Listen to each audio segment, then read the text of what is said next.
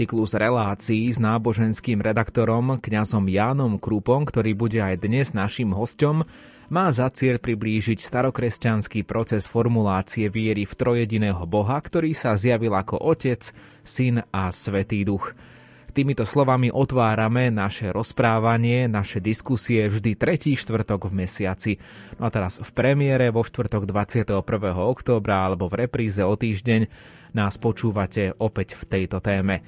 Ide nám o taký malý úvod do ranokresťanskej náuky o Trojici, ktorý sa celkom podstatne zaoberá Božím zjavením, či výstižnejšie povedané realizáciou tohto zjavenia v ľudských dejinách. Vyznanie trojediného Boha bolo odliate do záväznej podoby na prvých ekumenických konciloch v Níceji a Konštantínopole v 4. storočí a dodnes spája kresťanskej konfesie. Význanie trojediného Boha nám nespadlo z neba odrazu ako nejaký meteor. Ani nebolo do seba uzavretým dedičstvom raného kresťanstva, ktoré bolo cirkvi len zverené, aby ho uchovávala a chránila pred útokmi. Toto vyznanie vyrástlo zo živej tradície cirkvy, z 300-ročných dejín, na ktorých boli zúčastnené generácie teológov a veriacich.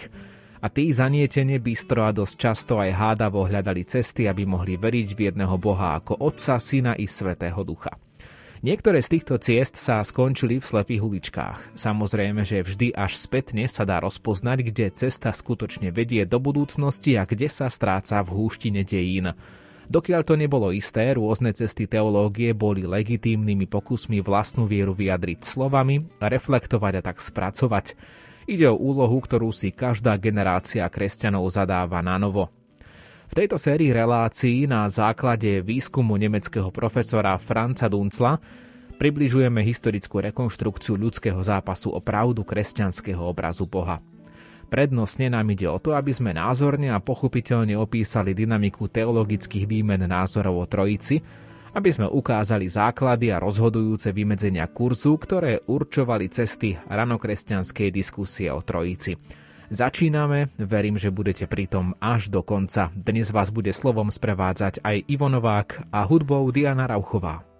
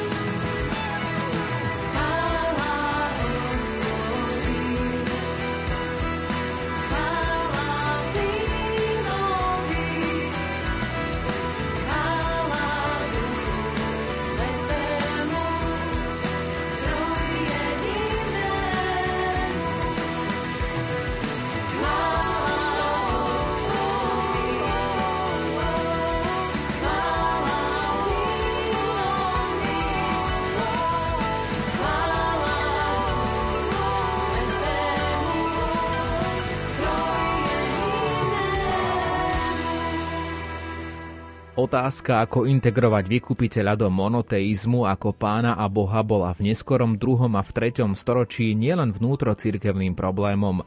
Svoju rolu zohrávala aj v kresťanskej misii, pretože táto vstúpila do otvorenej konkurencie so židovstvom v diaspore a zameriavala sa na tých istých záujemcov, čiže na sympatizantov monoteistickej predstavy o Bohu, biblickej etiky a nádeje na spásu, pokračuje náboženský redaktor Ján Krupa. Uchádzanie sa o túto cieľovú skupinu je zreteľné vo fiktívnom dialógu so Židom Trifónom.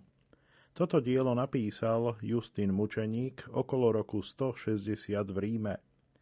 Jeho cieľom je vyvrátiť námietky, ktoré by mohli byť vznesené zo židovskej perspektívy proti viere a praxi kresťanov. Jednu takúto námietku, ktorú treba brať vážne, Justín vloží do úst židovskému partnerovi v dialógu, ktorý doslovne povie. Nie len nesmyselné, ale aj pochabé sa mi javí alebo vidí tvrdenie, že Kristus preexistuje ako Boh pred vekmi, potom však vzal na seba to, že sa narodil ako človek a nie je človekom, ktorý pochádza od ľudí. V tomto vyjadrení sa jednoznačne zaujíma stanovisko proti kristológii pre existencie – a apologeta Justín musí zo svojej strany priznať, že stále ešte existujú židokresťania, ktorí síce uznávajú Ježiša ako Mesiáša, čiže Krista, no vidia v ňom iba človeka, ktorý bol splodený človekom, čiže o preexistencii vykupiteľa nechcú nič vedieť. Naproti tomu Justín formuluje cieľ svojej kristologickej argumentácie takto. Chcem sa pokúsiť presvedčiť vás, že ten, ktorý sa podľa správy písma zjavil Abrahamovi, Jakubovi a Mojžišovi, je ďalším Bohom oproti Bohu, ktorý stvoril vesmír. Ďalším podľa počtu, nie podľa vlastnej vôle, lebo tvrdím, že on nikdy nerobil alebo netvrdil niečo iné ako to, čo od neho chcel stvoriteľ sveta, nad ktorým neexistuje nejaký iný boh. Kristológia pre existencie, ako ju tu zastupuje Justín, má problematické následky lebo predstava, že stvoriteľovi sveta má byť podriadený ďalší boh, znie zarážajúco nielen pre Justínovho fiktívneho židovského partnera v dialogu. Už z tzv. náuky o Kristovi ako anielovi poznáme Justínov teologický motív zaručiť transcendentnosť najvyššieho Boha a prisúdiť starozákonné bohozjavenia pre existujúcemu Kristovi.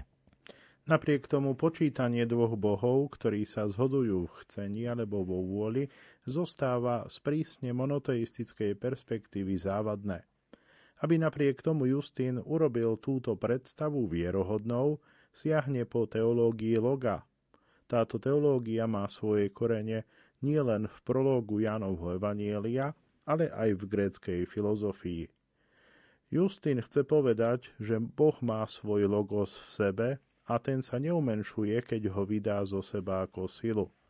Tento božský logos sprostredkúva vôľu stvoriteľa sveta v dejinách spásy bez toho, aby škodil jeho transcendentnosti. Je to predstava, ktorá je zaviazaná filozofickému pojmu Boha. Čiže pre Justína Ježiš Kristus je vtelený Boží logos, alebo ak to chceme preložiť, tak Ježiš Kristus je vtelené Božie slovo. Aj takému geniálnemu mysliteľovi ako Origenes, ktorý žil v prvej polovici 3. storočia, sa podarilo len nedostatočne vyjadriť jednotu a rozličnosť v Bohu. Origenes patril k teológom božského loga, a to neprekvapuje, veď bol zaiste najvzdelanejším kresťanom vo svojej dobe. Študoval vo veľkej kultúrnej metropole Alexandrii a bol zbehlý nielen v biblických spisoch, ale aj v pohanskej filozofii. Práve preto zastupoval teológiu loga, ktorá bola zdôvodnená tak biblicky, ako aj filozoficky. O tom však povieme viac už o chvíľu.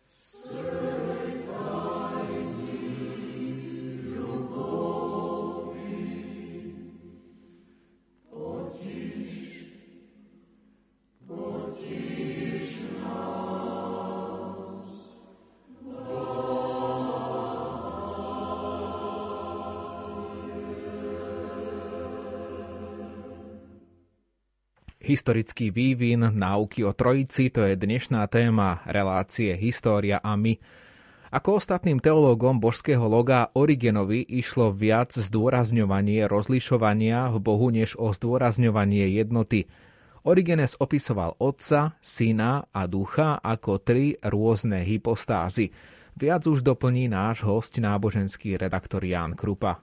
Grécké slovo hypostázis sa odvádza od slovesa hyvistamaj, čo v preklade znamená byť prítomný alebo jestvovať. Vo filozofickom kontexte hypostáza označuje vlastnú existenciu, samostatnú realitu jestvujúceho. Keď otec, syn a duch sú tri hypostázy, potom ide o troch jestvujúcich s vlastnou existenciou a reálnou samostatnosťou. A tým je vyjadrená ich rozličnosť. Naproti tomu sa však Origenovi nepodarilo pojmovo vyjadriť jednotu troch. V jeho dobe ešte nebolo možné hovoriť o jednej božskej prirodzenosti alebo o jednej božskej podstate. Lebo pojmy podstata a hypostáza, teda po grécky úzia a hypostázis, boli ešte zameniteľné. Keď bola reč o troch rozličných hypostázach, dalo sa to vykladať aj tak, že každej hypostáze patrí vlastné, individuálne bytie, teda vlastná podstata. Takto to videl aj Origenes a staval sa proti tomu, že otec a syn by mali byť jedno podľa podstaty. Ako však potom mohol Origenes vyjadriť jednotu otca, syna a ducha? Origenes označoval týchto troch ako jedno skrze harmóniu a totožnosť chcenia alebo vôle. Išlo o bežné vysvetlenie teológov božského loga, ktoré sa však z nášho pohľadu javí ako nedostačujúce, lebo táto jednota je v určitej miere morálnou jednotou bytostnou. Avšak Origenes poskytol ešte jeden vklad pre predstavu o podstatnej pospolitosti medzi tromi božskými hypostázami. Lebo v protiklade ku všetkým ostatným existujúcim bytostiam Origenes pripisuje Otcovi, Synovi a Svetému Duchu za každým vlastnosť nemennosti a podstatnej dobroty. Všetky ostatné existujúce bytosti sú meniteľné, všetky ostatné nie sú dobré sami zo seba. Keď však podľa Origena je otec nemenne dobrý a takisto syn a duch, tak potom je tu niečo také ako spoločná vlastnosť, spoločná prírodzenosť. Nie je však vyjadrená. A tento terminologický deficit sa ukáže v spore o arianizmus, ktorý vo 4. storočí vypukne presne v Alexandrii, kde Origenes dlhú dobu žil a vyučoval. Oveľa neskôr, keď už bol spor prekonaný a etablovala sa ortodoxia, teda pravovernosť, tak vtedy bol Origenes dodatočne kritizovaný za to, že jeho náuka nedostačovala novým nárokom.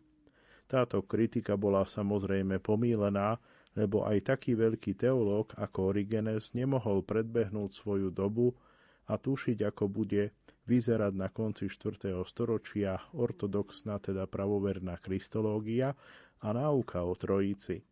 Táto oneskorená kritika viedla však k tomu, že horlivý ctiteľ Origena, totiž Rufín Aquilejský, dodatočne opravil jeho dielo.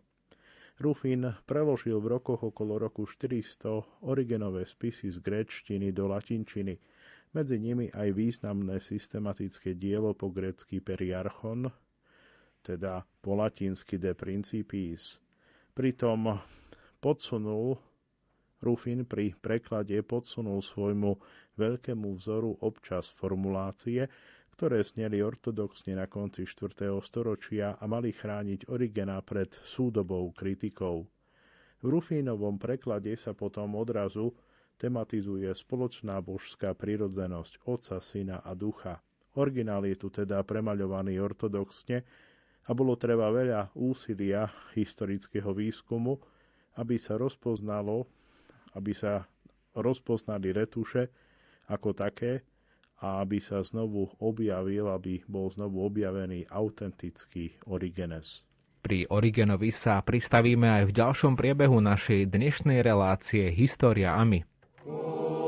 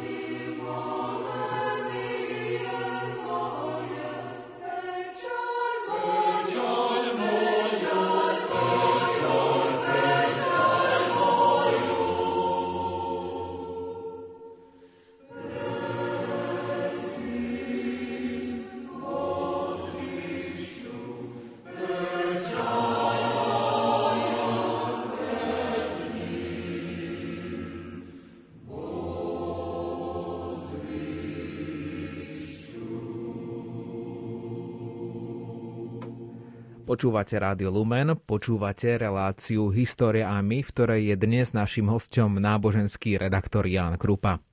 Origenov systém je v našej súvislosti zaujímavý ešte z ďalšieho dôvodu. Origenes bol hlboko ovplyvnený platónskym obrazom sveta a tak zastupoval presvedčenie, že všetko duchovné je väčné a iba to materiálne je pominuteľné.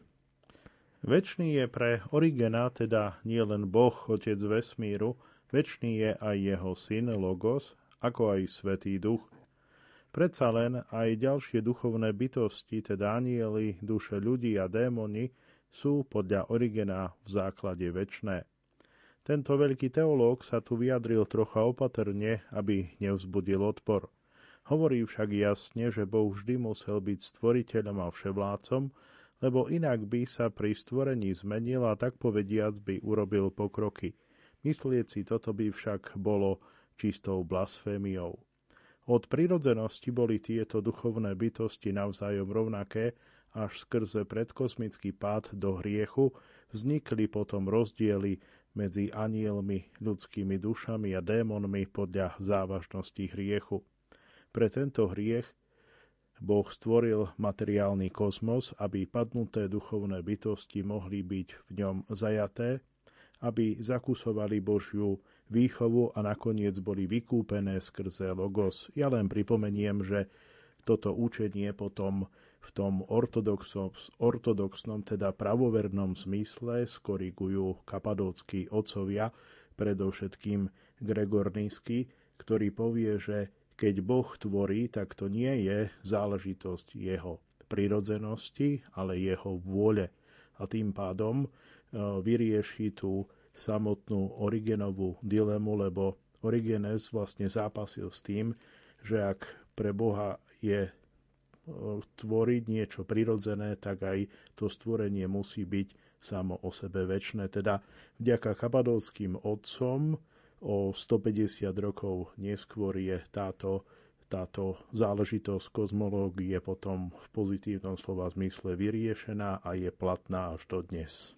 Pritom sa ale natíska otázka, keď podľa Origena všetko duchovné je väčné, v čom potom ešte spočíva rozdiel medzi logom ako Božím synom a ostatnými duchovnými bytostiami.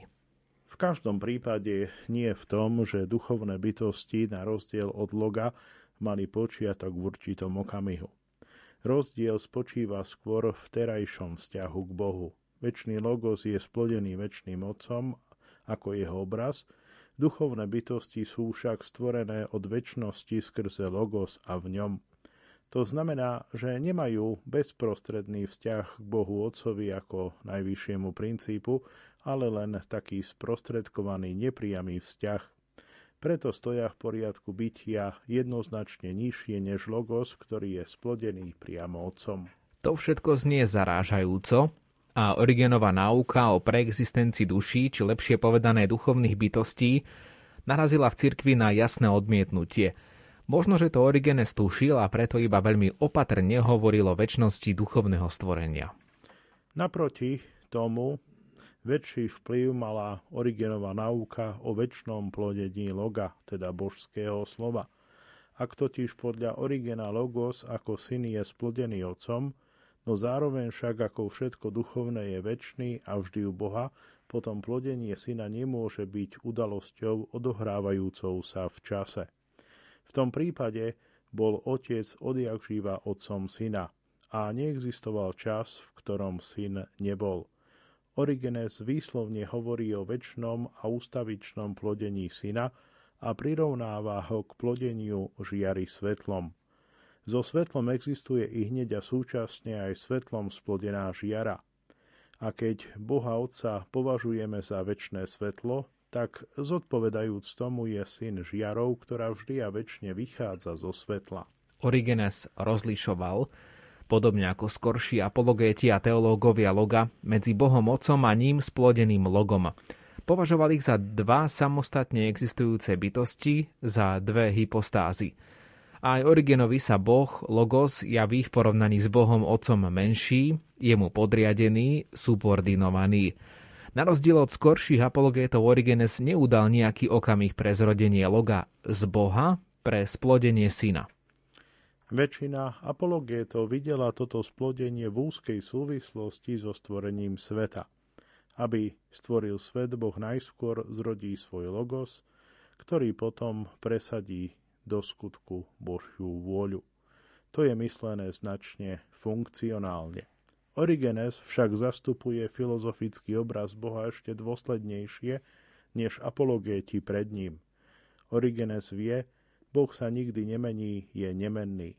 Preto ani plodenie Boha nemôže znamenať zmenu Boha, patrí Bohu Otcovi od väčšnosti a je toto plodenie od Neho neodmysliteľné. Touto teóriou Origenes vykonal niečo prevratné. Církev síce neprevzala jeho celkový systém, v niektorých bodoch ho kritizovala aj po smrte, posmrtne, ale presvedčenie, že v oblasti božstva nemôže existovať časomiera, žiadne predtým a potom a že pri vychádzaní syna a ducha z otca nejde o časové udalosti, alebo o väčšie procesy sa presadilo nastálo. A síce už v spore o arianizmus. A toho sa dotkneme v pokračovaní našej relácie historiámi. Sviat.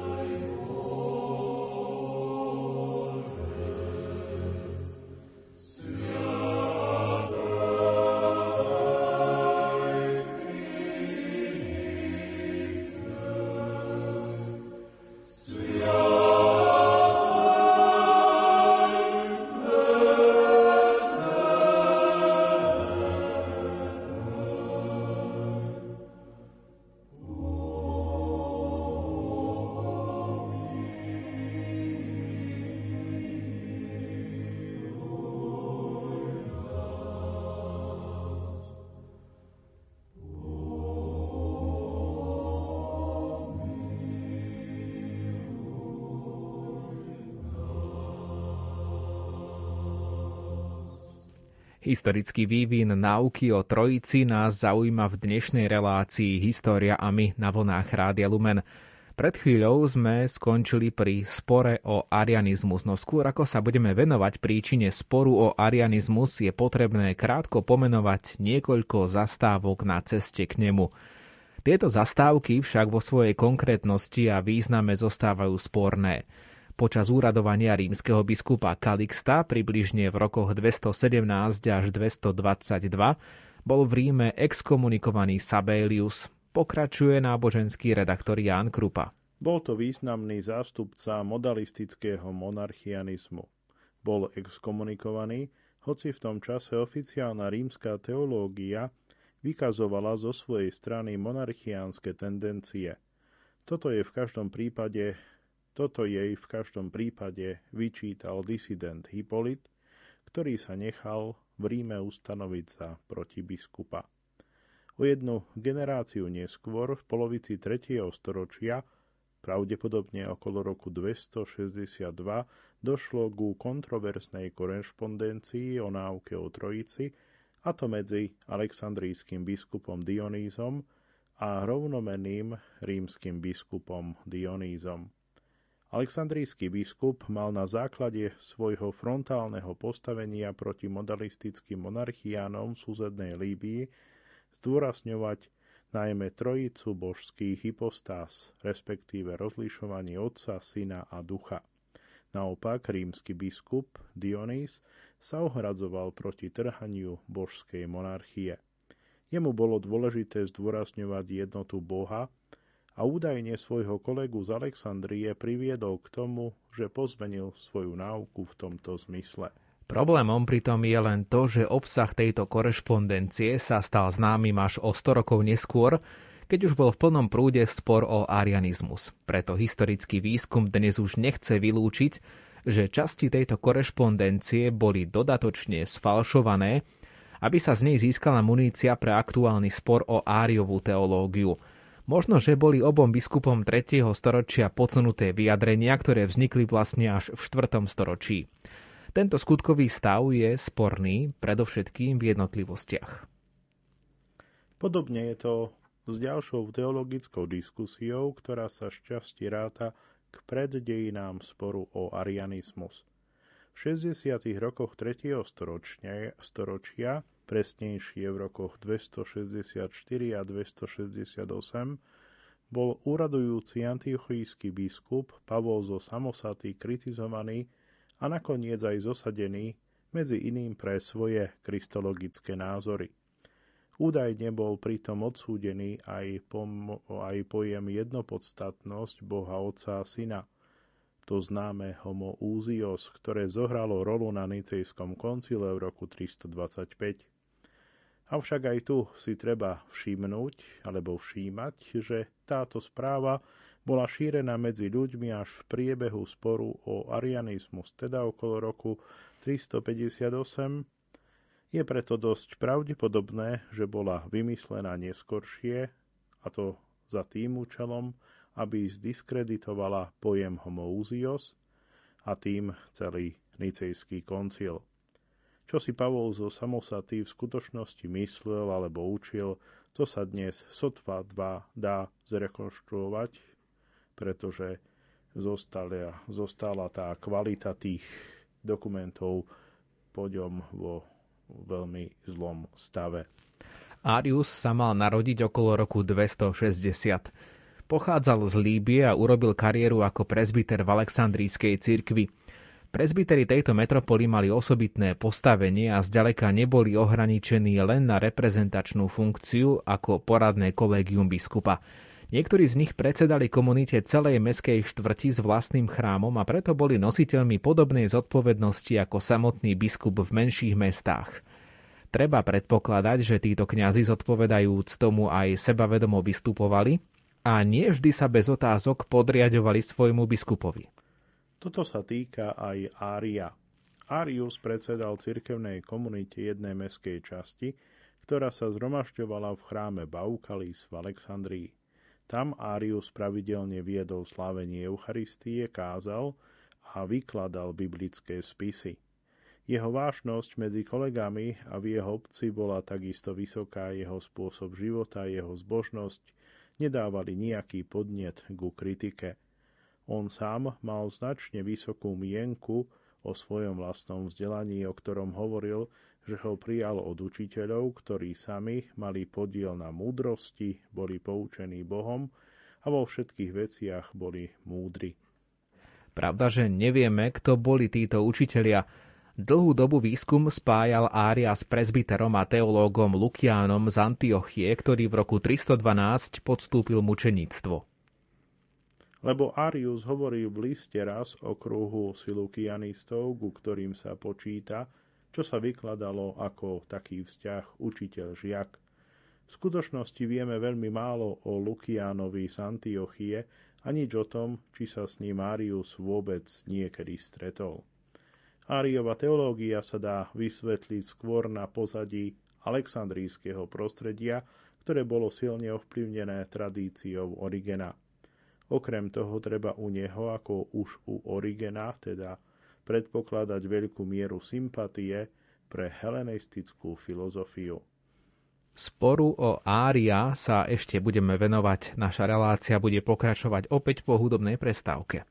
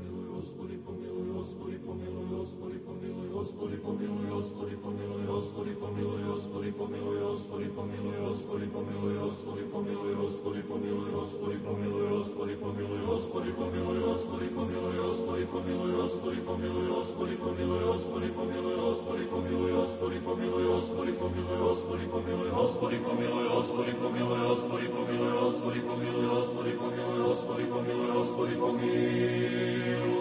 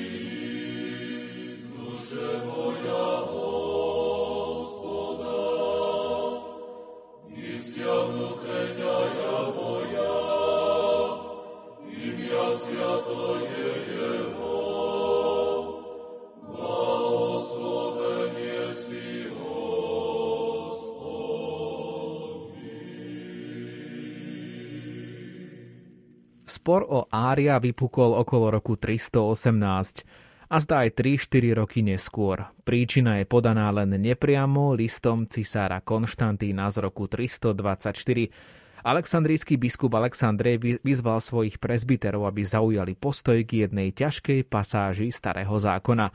Všetko nám vysvetlí náboženský redaktor Ján Krupa. Vyjadrenie Ária, ktorý v tejto dobe už mal asi 60 rokov, sa nepáčilo biskupovi a pohlo ho k zákroku proti Áriovi a jeho priateľom.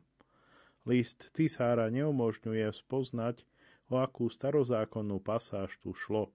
Z ďalšieho priebehu sporu sa však dá vytušiť, že išlo o 8. kapitolu starozákonnej knihy prísloví, verše 22 až 25.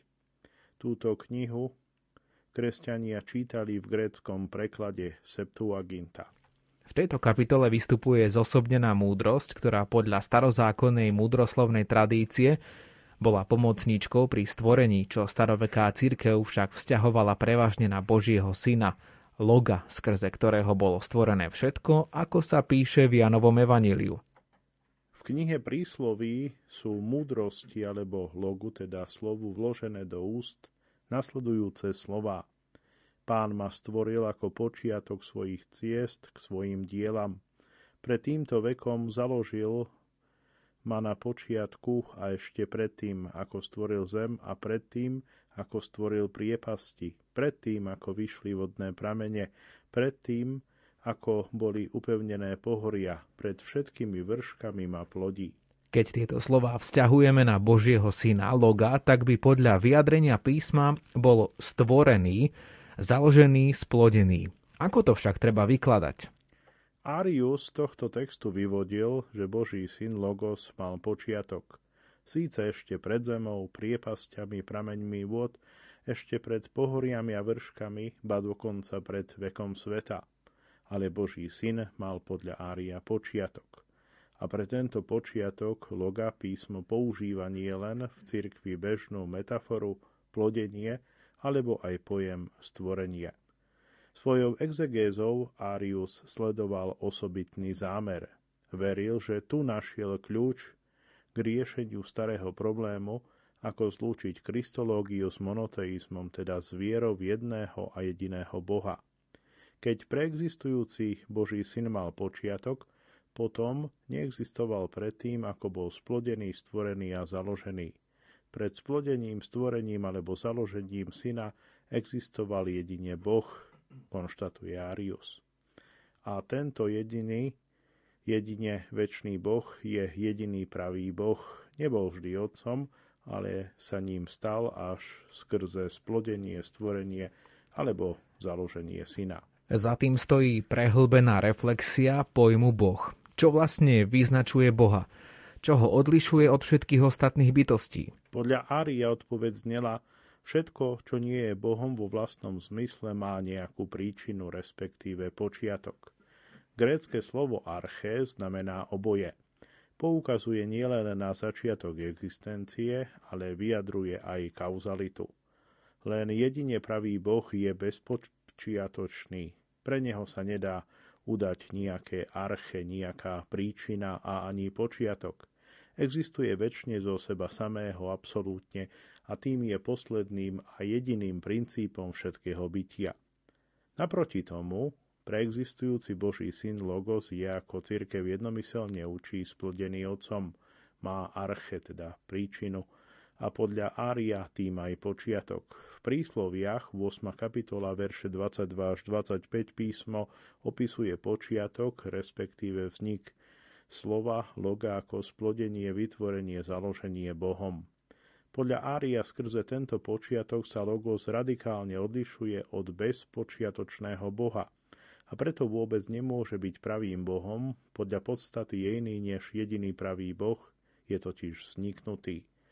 Spresnením pojmu Boh je podľa Ária vyriešený problém kresťanského monoteizmu. Podľa Ária Boh vo vlastnom zmysle je len jeden a je ním bezpočiatočný Boh. Oproti tomu Boží syn Logos podľa patrí podľa Ária k inej úrovni bytia, než jediný pravý Boh Otec. Mimochodom, vznik loga Arius nevysvetľuje ako skorší apologéti, napríklad Justín v nadväznosti na stoickú filozofiu, že totiž otec vyjadril svoj vlastný vnútorný logos, respektíve svoju múdrosť, že vyslovil svoje slovo a skrze tomu bola prepožičaná vlastná existencia. Podľa Ária Boží syn Logos nie je Božím vnútorným logom, Božím vlastným rozumom a múdrosťou, ktorá procesom plodenia získava samostatnú existenciu. Podľa Ária syn vznikol skrze Božiu vôľu z ničoho ako Boží obraz. A práve preto, že je Božím obrazom, nazýva sa aj zo svojej strany Logos a múdrosť a slobodno ho nazývať dokonca Boh – ale všetky tieto označenia nie sú použité vo vlastnom zmysle. Podľa Ária Boží syn nie je pravý Boh, je len nositeľom titulu Boh. Boží syn nie je ani nemenne dobrý ako pravý Boh, ale podľa svojej podstaty meniteľný a len z moci svojej slobodnej vôle nemenný v dobrom. Z ontologického pohľadu syn patrí skôr na stranu stvorení, ktoré tiež všetky vznikli z ničoho. Pravda, že Boží syn zaujíma v porovnaní s ostatnými stvoreniami osobitné postavenie, alebo všetky stvorenia sú, lebo všetky stvorenia sú stvorené skrze Neho. Boží syn je prostredníkom stvorenia, zatiaľ čo pri jeho splodení alebo vytvorení niet prostredníka. Preexistujúci božský logos je stvorením jediného pravého Boha. Tento záver Arius vyvodil už zo spomenutej knihy Prísloví 8. kapitola 22. verš. Áriova nauka, podľa ktorej logos nepochádza zo samotného Boha, ale z ničoho a má časový počiatok, znamenala vyhrotenie a zradikalizovanie staršej teológie loga – Áriova nauka vyostrila moment subordinácie, teda podriadenosti, ktorý bol v tejto teológii už skoršie. A to tým, že spásnu ekonomickú subordináciu vyjadrila ontologicky. Podľa Ária Boh Otec a Syn patria k rôznym úrovňam bytia. Napriek svojmu osobitnému postaveniu ako prostredník stvorenia Logos stojí ontologicky bližšie k ostatným stvoreniam než k Otcovi. Logos je tak radikálne podriadený otcovi, že z pohľadu Aria nemôže ani spoznať otcovú podstatu. Takto kristológia už neznamená ohrozenie monoteizmu, lebo sa vôbec nedotýka úrovne pravého bytia Boha. Logos nepredstavuje žiadnu konkurenciu k jedinému pravému Bohu, lebo nie je Bohom vo vlastnom zmysle, ale jedinečným stvorením. V tom, že Arius boha Logos definoval ako stvorenie, spočívala pre mnohých kresťanských súčasníkov provokácia. Tak toto pocitoval aj miestny aleksandrijský biskup Alexander, ktorý zastupoval proti Áriovi pozíciu, že Boh Otec bol vždy otcom, pretože syn existoval vždy. Plodenie syna neslobodno chápať ako udalosť v čase. Je bez počiatku. Pri tomto vyjadrení narážame na dedičstvo po Origenovi, ktorý už v 3. storočí vyučoval väčšné plodenie syna. Pre biskupa Alexandra je syn v skutočnosti Boží logos a Božia múdrosť a preto aj podľa podstaty Boží syn je splodený z otca, nie z ničoho. A jeho božstvo je úplne neodškriepiteľné. Alexander hodnotil Áriovu náuku ako útok na Kristovo božstvo a v zaslúžilom presbyterovi videl bojovníka proti Kristovi, heretika, proti ktorému sa musí zasiahnuť. Tu ukončíme naše dnešné uvažovanie o historickom vývine náuky o Trojici. a opäť niekedy na budúce budeme pokračovať. Veríme, že sa pridáte. Dnešnú reláciu pripravil náboženský redaktor Jan Krupa, ktorý bol zároveň aj hosťom. Slovom vás sprevádzal Ivo Novák a hudbu do relácie vybrala Diana Rauchová. Do počutia opäť niekedy na budúce na vlnách Rádia Lumen.